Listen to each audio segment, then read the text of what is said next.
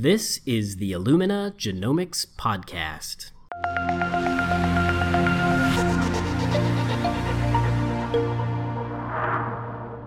Hello, and welcome to episode 8 of the Illumina Genomics Podcast. I'm Paul Broman, and I'm a scientific liaison here at Illumina. Every podcast, I interview top scientists whose work in genomics is shaping the way we think about science and our world. In 2016, the United States launched the $215 million Precision Medicine Initiative, or PMI, to accelerate progress toward precision medicine. Precision medicine is the ability to tailor treatment and prevention to the unique characteristics of each person. In the case of cancer, the ability to understand the genetic makeup of tumors has contributed greatly to progress in precision medicine.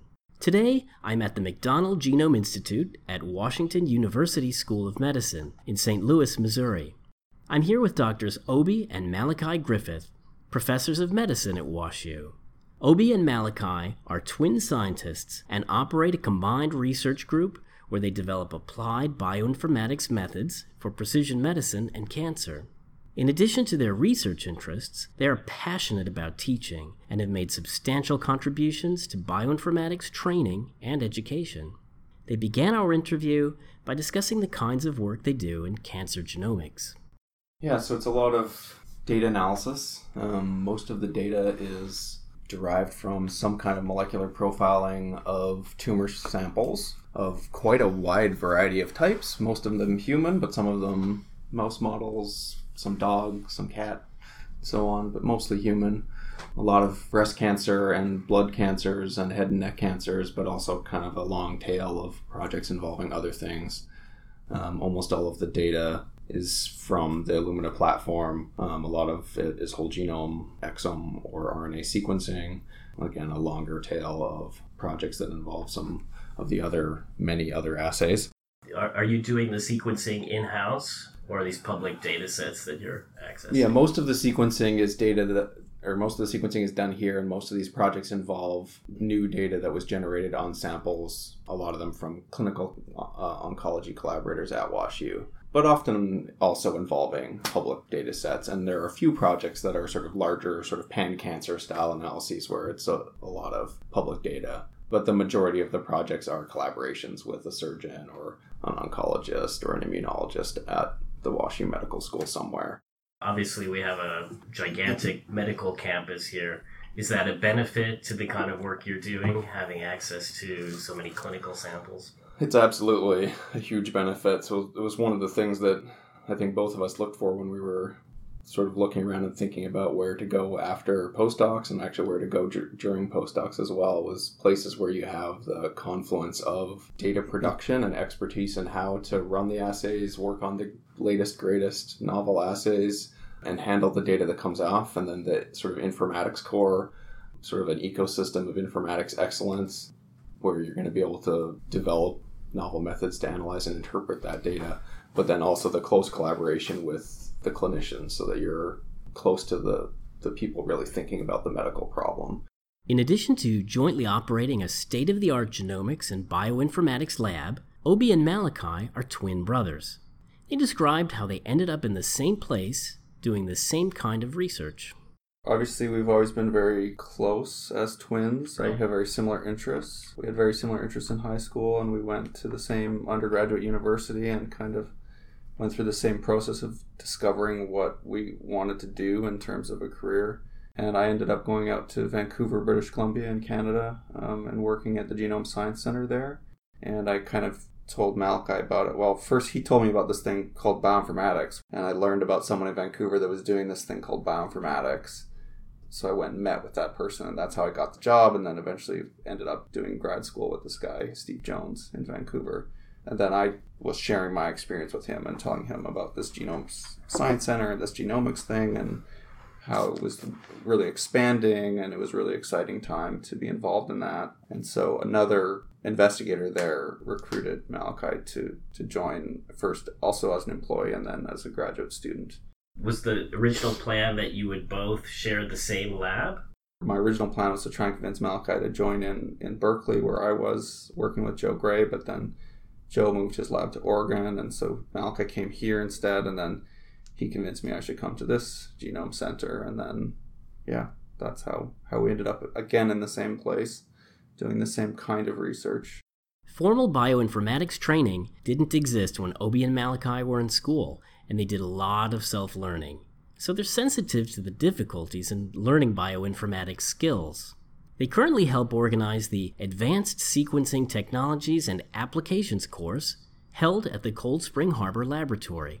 So, we're part of um, a course at Cold Spring Harbor that has been a long running course, and myself and Malachi and Aaron Quinlan um, lead the bioinformatics part of it.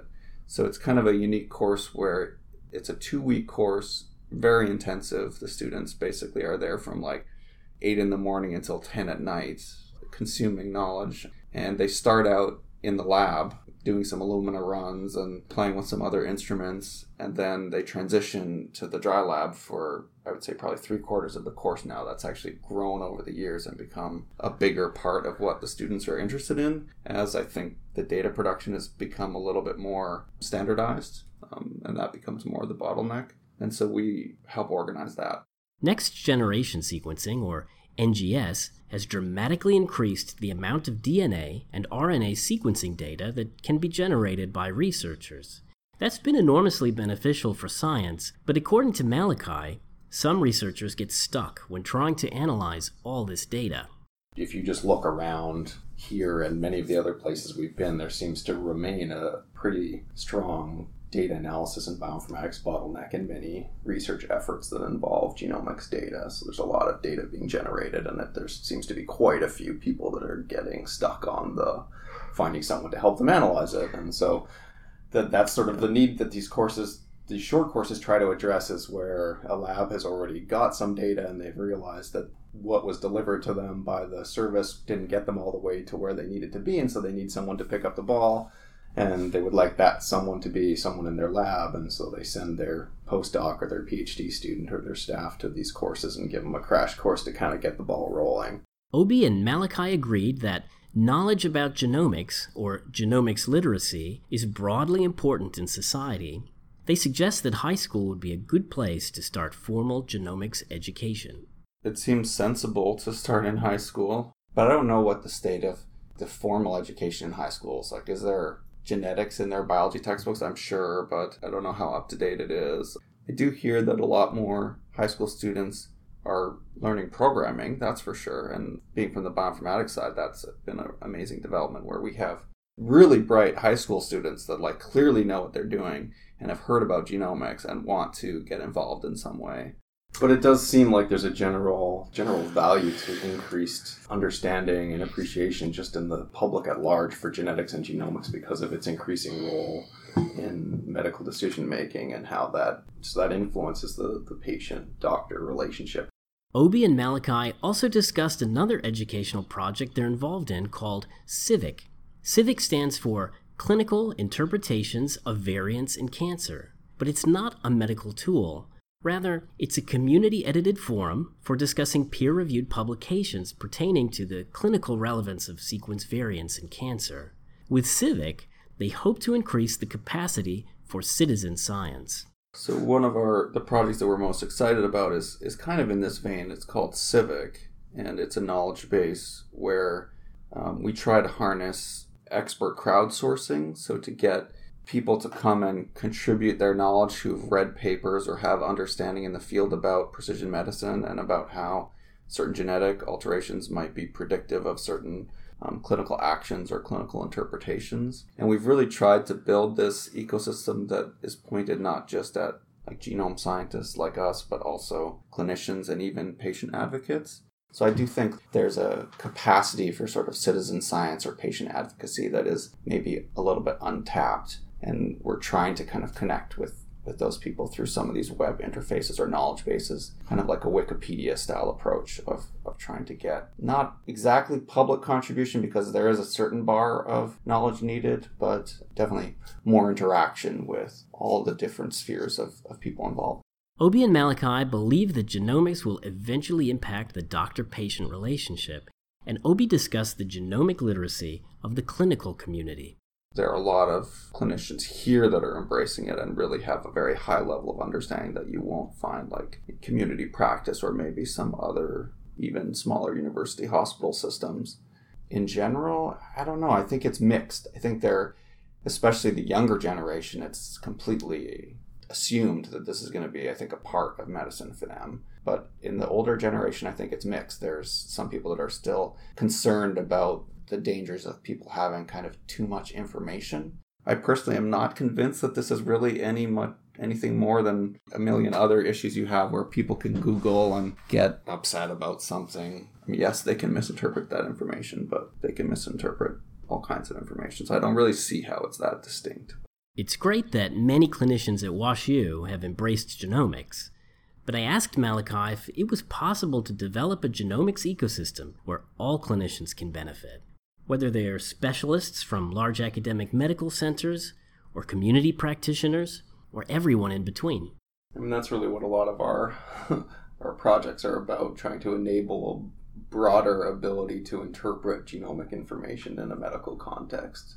So right. we have projects like the drug gene interaction database and database of curated mutations and um, Civic that are all sort of angling towards this making it easier to create a concise, interpretable report for what, if any, actions should stem from genomic observations. Um, and to do that in an open way so that it can be easily plugged into everyone's system. So really trying to like make that information easily available so that it can reach a broader audience. Um, but it's a big challenge the analysis and the interpretation is a major bottleneck, and that is, if, if anything, was the central theme of the, the Griffith Lab. It's trying to address various aspects of the, that analysis and interpretation bottleneck, both for researchers and for clinicians. Even though Obi and Malachi run a bioinformatics lab, Obi discussed how informatics is still their biggest challenge. I mean, it's kind of funny how we've talked about how, how informatics is such a bottleneck. But even in an informatics lab, we face a lot of challenges with finding talented informatics people with the right skills and then re- and retaining those people because it's a very competitive field right people with the kind of software development and software engineering skills that can really make important contributions to helping alleviate some of these bottlenecks they have lots of good options because they also have the kind of skills that Twitter and Google want for the most part. And the funding agencies like the NIH that are of course the lifeblood of research institutes and you know individual labs like us, I'd say they're still behind the times in recognizing the value of, of that kind of contribution to science. And it's quite hard to get a grant funded where you propose to do informatics. That's a big challenge. I asked Obi and Malachi what excited them the most about what they see happening in genomics. For them, the impact of genomics on cancer diagnosis, treatment, and monitoring is exciting and promising for the future. Hard to pick one thing. there are so I mean there most of the things that I'm excited about somehow come back to cancer since that is really our passion in terms of the science. Um, I think that the explosion of immunotherapies in the last few years is really exciting, and there is like a strong immunogenomics component to that that is really just starting to come to the fore. So there are these checkpoint blockade inhibition therapies, and then there's personalized vaccines, and both of those have a really strong informatics and genomics component to sort of understanding how they work and predicting who will respond and who won't respond, and how can we make them better but also the just the advances that don't have to do with particular genomic alterations but with tracking disease are also really exciting. So the idea that we can use genomic sequencing profiling to monitor response to therapy to monitor patients for recurrence to maybe even diagnose cancers at an earlier stage in the first place which i think is going to be probably one of the most challenging of those three is also really exciting. And we're just in the early days of it. So over the next five years we're really going to see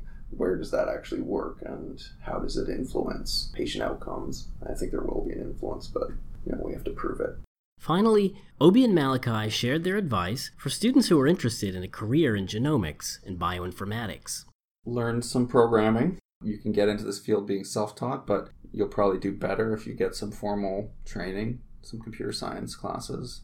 But then you also really need to understand and have an interest in, in the biology side make sure your the biology part of it has a strong genetics and molecular biology component too. That will be probably pretty straightforward to find at, any good university. And there's also tons of good online learning now. We put all our teaching materials online in wikis, and there's more than you could possibly consume, actually. Um, so, really, it just takes in- interest and aptitude.